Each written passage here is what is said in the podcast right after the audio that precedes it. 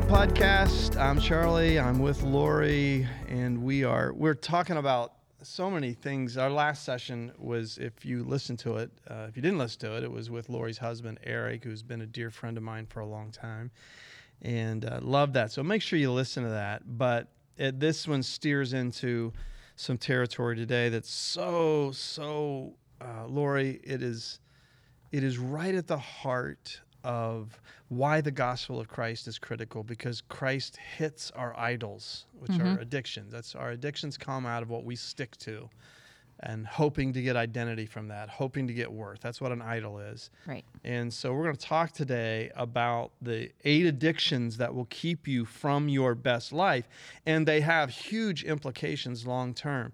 Last, la, you know, the one thing I was, I was thinking about this last last time you mentioned in Job four that the teeth of the lion have been broken. You know, he's a he's a gummy he's a gummy lion. He just growls a lot. He growls. That's right. Uh, he threatens, but he doesn't have any death sting. An evil sting has been taken out by the resurrection, so he really doesn't have any power. And I was thinking about in John 10. He said he said the thief, the adversary, comes only to steal, kill, and destroy. I have come that they might have life and have it to the full. Right. So you have this contrast of this God who loves us, who wants to have wants us to have the full life, have you know some translations life more abundantly, not life abundantly, life more abundantly. More abundantly, right. So my cup runneth over, mm-hmm. and then you have this this element, this adversary, this entity that is about stealing from us, destroying what God wants to give us, and killing the life of God in us. And um, so we want to talk about that today because one of the things we can't do is ignore the spiritual dynamic that layers the discussion about mind hope, about mind health. Right. Um, if you don't have the foundation of a healthy identity rooted in God, you're fighting an uphill battle Right. uh, with regard to this. So, talk about just give us an overview of the eight addictions, okay? Okay, so these are the eight addictions, and they commonly get discussed, and you see them broken down. But these might surprise you as to what they are. I'm just going to rattle them off, and then we can talk about them. But the first one is complaining. The second one is comparison. The third one is procrastination. The fourth one is your phone, and we're going to talk about how your phone can actually hold you back. Uh, the fifth one is your comfort zone. The sixth one is multitasking. The seventh is quitting, and the eighth one is waiting. And I was reading through these, and my son was listening to me. He goes, "What is that?" And I was like, "It's the eight addictions that you know kind of will slow you down or can rob you of your actual best life." And complaining is one that we talk a lot about in uh, Brain Boot Camp, and um, it kind of goes with comparison because with complaining, you're literally training your brain to find the negative in every mm. situation. Mm. You're training your brain to focus on what's wrong, or like my husband says, what shoe's going to drop. So it's like if you keep looking for that, that's what you're going to find. So one of the easiest ways that we talk about in psychology to break that addiction is to put a rubber band on your wrist. And every time you realize you- you're complaining about something, snap it. Mm-hmm. And then retrain your brain in that exact moment to find the one good thing right now around you. Because in caregiving, even when we talk about that, it's too easy to get caught up and complain. Mm-hmm. But what is the one good thing that's happening right now? And I often joke around about it. It might just be that they decided to wear pants today. Well, let's just focus on that because that's a good thing. Yeah. Because it's too easy to train your brain to go negative. And when you start doing that, everything comes in that way. And it's like the stinking thinking comes in. And we've talked about, you know, capturing your thoughts and controlling your thoughts before. But this is a big thing. And I'm noticing it's like this is what social media is all about anymore, is complaining. If somebody pops up a video and they're just being honest, and right away somebody starts the negative on them. We so our brains are wired to detect threat. So our brains are wired to see um, the negative. That doesn't mean that's healthy. No. That is for if you see a bear in the woods. Run. If you see, yeah, exactly. But that's not a way to live, especially in the 21st century. We still obviously need to d- the detectors, the antenna of threat, of but it's just it, it has taken that wiring of the brain that is meant to preserve us and it is taking it and the wild horses have run aren't they Right. because we live to me the two big things that we see spiritually is gossip and complaining are these two seemingly innocuous practices that are deadly Right. to the brain Yeah, it'll literally What- what steal hap- from you. Yeah. So what happens in the brain when I start griping and complaining? Okay, When I so frame things negatively. when you're doing it that way all the time, the brain will literally let go of doing all the healthy things in your head because you're calling in all the negative. Okay. You can literally make yourself sick. I've watched people do it, and then I've watched people flip it and go the other way that call in healing, that call in health, that call in wealth and abundance. Lori, we now know this is Yeah, literally true. I know it to this be is true. literally true. I We now watched know. my mom do Yeah. it with a terminal diagnosis, and she flipped the script on him and bought herself another nine years because she's like, nope, you know, you know, not until the fat lady sings, and this lady ain't singing. And she just kept flipping it around to find the positives every day. That's not to say she wasn't living in perpetual pain. She was, Right. but she kept saying, as long as I feel the pain, then I know I'm alive. She flipped it. So it's like you don't have to focus on the negative because that's where the steal, kill, kill, and destroy comes into play. You're letting him kill your dreams because you're looking at the negative. You're choosing to go that route. And when people say, "Well, I was just born this way," no, you were not. You decided to And go what I love way. about the rubber band thing is because it's been years of my my family. This is the way they communicated. You know, now, now we live in this uh, You justify show it. complaint culture. So we have these brain patterns that are just strong rootedness. We have to kill them. You can change it. slowly. You can change it. You have a choice. You can change. Mm-hmm. And uh, so you know, let's you know start there. I, I think obviously the the big antidote to that, as you said, is gratitude. Just start when you catch yourself. Start listing. Find things. one thing. Why It- do you Why do you think? Because I the one I the way I see this is that we're so afraid to be naive in this culture. Like positive people look naive. They look like you know you don't see the you don't see reality. No. I can still see reality, but I just choose to look for the good in the situation. It's like, um, well, we can tie that into the next one, which was comparison. Yeah, let's go to that next one. Because comparison is where you, and this is deadly. I see this all the time. No matter how good you've got something going, you compare yourself to somebody else. Now, you don't know what they walk through or what's going on behind closed doors. All you see is the picture they want you to see. Mm-hmm. Yeah, the And highlight cour- reel. We put the good one out there. We're not going to put Yeah. the raw, you know, unfiltered one out there. Yeah. So then you start to get dissatisfied with your life. You start to have this feeling of inadequacy. You start to feel like maybe your goals need to be rushed along rather than taking the time to do it the right way. And you can literally, this one I've watched suck the joy right out of people. Right out of people, especially when they do this dementia walk, because they compare their person who has dementia to this one over here. And it's like, why are you compa- comparing diseases? I mean, that's just, but they start to do that. They compare what they have or they don't have. And then all of a sudden, you know, the gratitude is gone because everything about their world is horrible. Is that the antidote to this? It's just Gratitude. gratitude. Yeah. It's amazing because it will rewire your brain. It forms synapses neurons of happiness. It brings about releasing endorphins in your brain. So it's like what we talk about in the brain boot camp is that, you know, journaling at night before you go to bed is a way to kind of get rid of the complaining and the compa- comparisons. Mm-hmm, Write that mm-hmm. stuff down. Mm-hmm. Don't necessarily say it out loud. Because when you say it out loud, your brain hears you say it. And anything you say, your brain believes. So if you're going to have that, Brain is always listening. always listening. So write that down and dump it. But then before you go to bed, rewire your brain to find three things of gratitude that happened today. Moments of joy. I know, yeah, I've mentioned this before, but um, I think you I think you've read Dr. Caroline Leaf, but Mm-hmm. she, ta- she shows how if if someone says my mom was depressed, I'll be depressed. You're literally flipping that DNA on. You called it You're- in. You're you're you called it in. You're you're ch- you're turning it on in your body. Whew. So compare it's, it's deadly. Obviously, with the advent of social media, it is through the roof. Mm-hmm. Do not underestimate this, listeners, of how a slow. It's a slow poison. Yeah, I honestly believe this one was created by the enemy because no matter how good your good is, it's never Yeah, good it's enough. Not good enough. That's right. And it, you're only running your own race. You're only competing against your best self. You're not competing against anyone else. I, you know, and, and I know Eric and I are wired this similarly, and I'm wired this way. I mean, I, I, this, I struggle with this one. I mean, I just, the other night, Sherry and I, she, we were driving separately to Austin and Mackenzie's house, and I thought she was behind me. And when I got there, she was already there, and I was irritated that she beat me. I think there was this part of me that, how did you get here ahead of me? Because in my head, it's a race. oh, okay. Isn't that ridiculous? Yeah. No, this is what we it- just talked about when Eric Yeah, was here. Because in my head, it was a race. Now I'm not speeding, but in my head, I think I've got the strategic advantage to get there. It's nothing. It's there's really nothing wrong weird. with saying you want to do your personal best. Sure, But your sure, but personal best doesn't have to best somebody else. exactly it. So you took your route and she took hers. You know, maybe she didn't have to stop and ask for directions because she knew where she was I mean, I going. was, I was genuinely like, how did you get here already?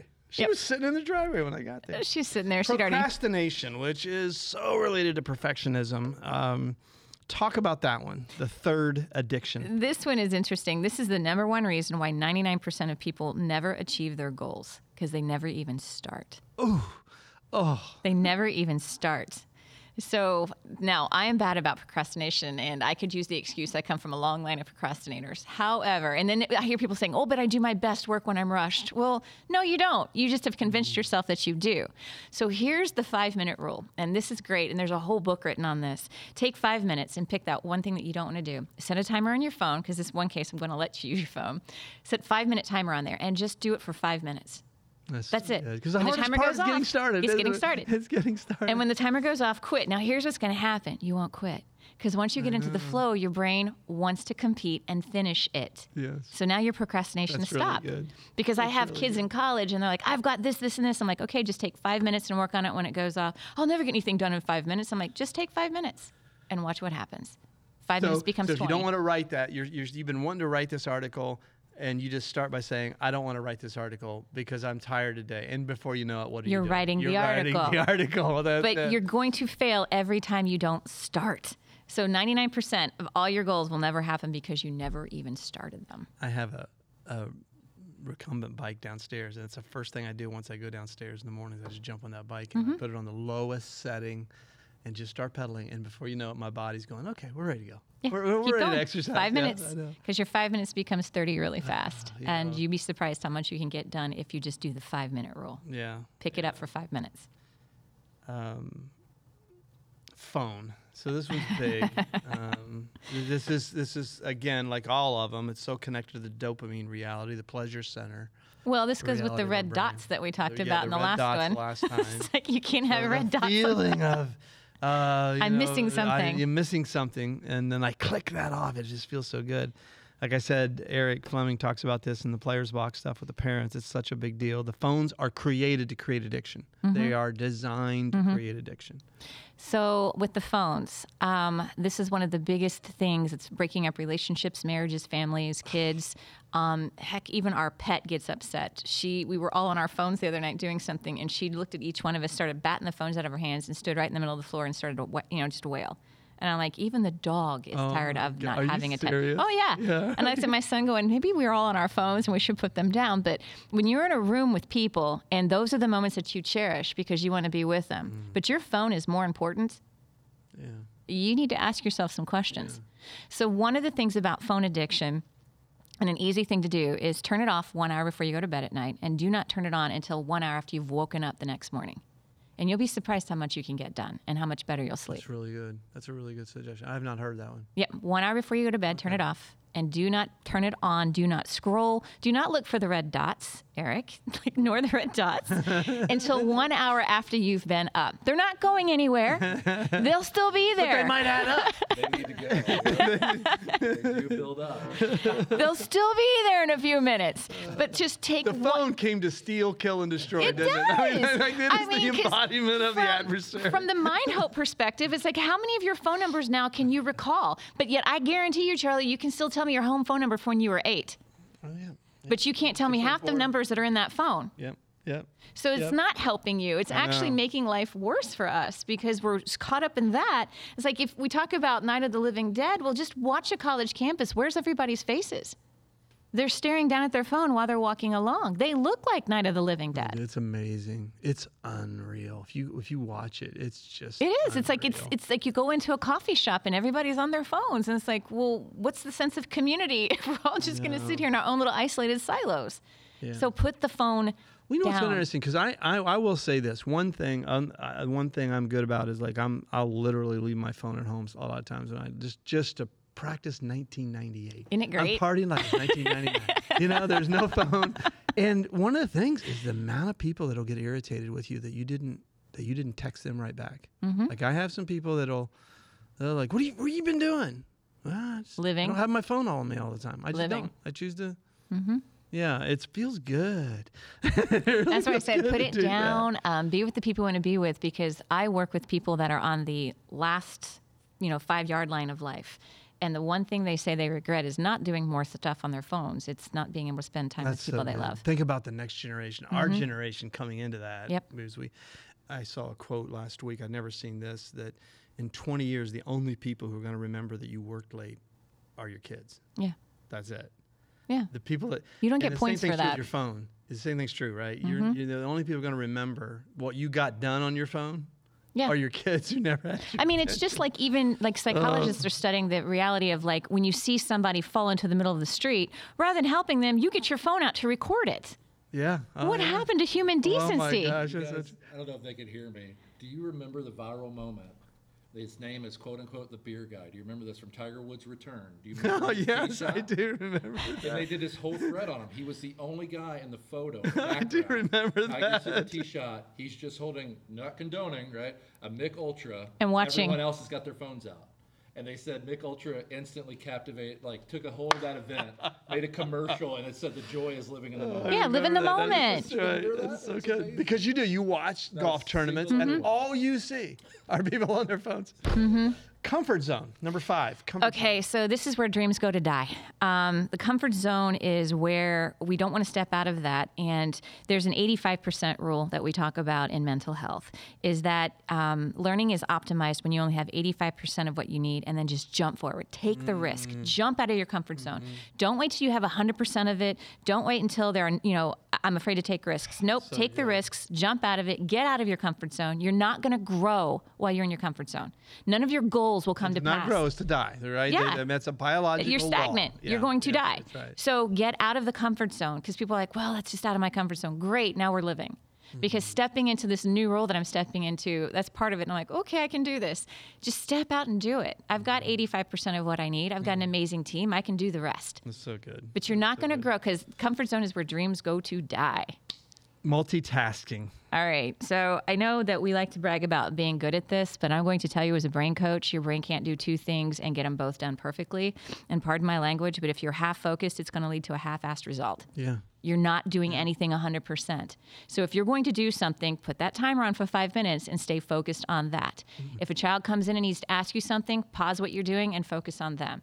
But you can't do both things once. It's like a master of nothing when you're trying to do mm-hmm. this. So it's mm-hmm. like focus on the task at what you're trying to do and put all your focus on that in that moment. I don't care if it's just doing the laundry, doing it with your full focus, you know, just do it the right way. Because if you're trying to multitask and have a conversation, the person you're talking to doesn't feel focused. They feel like you're cheating them because you're only half doing this. And that is something that my husband has a tendency to try to multitask. I'm like, honey, when you're multitasking, too many things are getting missed. Mm-hmm. And it's important. It's a bad. The, like our brains literally are bouncing. They're not. They're they. Our brains. You stress yourself out. Two at one time, No. right? You, you're you're literally and you're training. You're training your brain not to be attentive. That's why using your phone while you're driving, you can't possibly No, do this. It's scary. And this is where accidents happen. You know, if you're looking down at your phone, boom, you're going to clip that mailbox or that child because you didn't you didn't see them because your brain's only focused on one thing. The thing I fear. You So you're causing stress to yourself when you try to multitask. Yeah. Focus it out, block out your time, and So give five yourself minutes. time. Set that That's it. for five five minutes. minutes. That's it. Quitting. This is inter- I think this is an interesting addiction. Quitting. This is this, this is a big one. Um, so people, the only true way to fail is to quit. That's the only way. Hmm. It's just like we talked about with Edison. He never quit, and he wasn't a failure. He just learned how many different ways of not to make the light bulb. So you can't do that because here's what I thought was interesting. You learn by staying in the game. If you stay in it long enough, it will put you ahead of everybody else. Just stay in the game. Stay. Do not quit. Do not walk away. Whatever it is that you feel like you're struggling with, don't give up. Don't quit. Don't walk away. So you you know you recently went through this huge career shift um, that you didn't ask for. Nope. Did you feel like quitting? Did you was was there has there been a moment where you go because we mentioned we talked about last time the imposter syndrome, mm-hmm. and you think about. I mean, we did not talk in our session. We ought to do a session on on fluid intelligence versus crystallized intelligence. Fluid intelligence is innovation and Right. creativity, but crystallized intelligence is the is the coalescing of all your experiences. It's wisdom. It's what we call Wisdom. wisdom, really. It'd be such a tragedy if you quit now Right. because you have all this crystallized intelligence that's accruing, Right. correct? Mm-hmm. And that's what you're talking about when you're talking about quitting. You know, it gets tough. Stay at I- that. You don't don't cash in these blue chips. I had a mother who taught me that quitting was never an option. I watched her, you know, tackle some very serious stuff in life, and she never quit. So I don't think quitting is wired in that way. I always just look at, okay, there's a mountain in front of me. How am I going to do this? I can go over it, I can go around it, I can go through it, but I'm not going to quit. You know, I think, and I think what's interesting about this is uh, we we had that ten years ago. Angela Duckworth's book Grit came out, and the importance of grit and not quit. And then we still are getting a little bit of the reactive books to that. Here's when you should quit. And I when I when I've seen those, and I've only in a cursory way read read the like the reviews of those and the some of the summaries. I don't think we need that book. No, I it's too easy. I know. I mean, we're we're just a culture that it gets tough. We deal with it in players box because a lot of the kids think if I was talented, it wouldn't be hard. That's what they think. So I'm going to quit because it's obviously I'm not talented. No, just try a different route. Try a different path. Try a different path, game. right, Try a exactly. different, but stay in the game of life. You can't just quit because it starts to build up bad habits. If if you quit this and you quit this, eventually you're just going to quit everything, Yeah. and you just stop living. And that's what I see a lot of the times with people who've lost their spouses and their kids are moved away. They just they've quit life, yeah. and they're just waiting for death. I know he's. I've told this so many times from the from the stage that Warren Wiersbe used to tell about the pastor who had 16 years of ministry experience at eight different churches. Every time he got hard, he moved, and he put on his resume 16 years of ministry experience. And Wiersbe said he had two years of experience, eight different times. Right. If you don't bust through that You have quitting to. point, you don't ever really grow. I always think that this is this is your this is your test, which is going to become your testimony. So bust through it. Don't Yeah. quit. Yeah. Yeah. Waiting is the last one. All right. Talk about so this one. this one I thought was interesting because I had to I'm read not addicted to one. waiting. I'm addicted to not waiting. I, so I It's, want to. it's waiting for the perfect conditions. Yeah, it's okay. waiting until you have this or waiting till Okay. the right time, the right time. And I remember I was just talking to a friend of mine. There is no perfect time to have a kid. There is no perfect time to get married. There is no perfect time to start a job.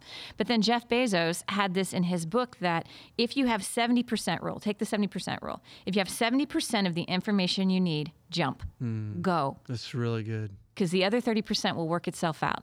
70% is all you need. So I thought that was interesting because if you're waiting for like some business deal or waiting for this, just go. If you've got 70% of the information you need, then go because there is no such thing as getting 100% of it right. Well, especially in the market, if you wait till 100%, it's too late. It's too late. just that things are moving too fast. So yeah, so quitting, so waiting and quitting kind of go hand in hand. It's quitting and then it's it's really waiting until the right time, and people use that as a lot as an excuse. It's not the mm-hmm. right time. It's not the right time. Like when will it be? Mm-hmm. What are the seventy percent things that you need to tell me that this is the right time? Which one? So for me, comparison is the one that jumps out at me. Uh, which one jumps out at Lori Horseman? Hmm, mine is procrastination. Really? I would not have known that. I so am- you're a perfectionist? Yeah, I'm very much, always very much. It has to be done and done the right way. So now I've learned that So which part? So perfectionism has two parts to it: quality and quantity. I have to do it the perfect way, and I have to do the perfect amount. Mm, mine's quality because I do a lot of webinars and I do a lot of trainings and stuff. So I make sure that I have all of my information and everything just right, and I pout, you know, just pour over it again and again and again. And now I'm learning that you know what, a lot of what I say when I go into a room isn't even on that PowerPoint. It, it's just it comes out. So now it's like it's okay if it's not 100. percent I I'm I, I we talked about this last session. I'm so big on many habits. Like do one thing. Um, in in the power of habit, Charles Duhigg tells about Lisa Adams, and this guy who couldn't keep a job was 100 pounds overweight, chain smoker. I mean, just you know, and and her life just radically changed. Got her degree, lost weight, all this, and it started because she she started on one habit. She didn't try to work on her weight. She didn't try to go to school. She just started working on not smoking anymore, and that led to what he called gateway habits. Mm-hmm. So they, they, that habit leads to this habit change, to this habit change.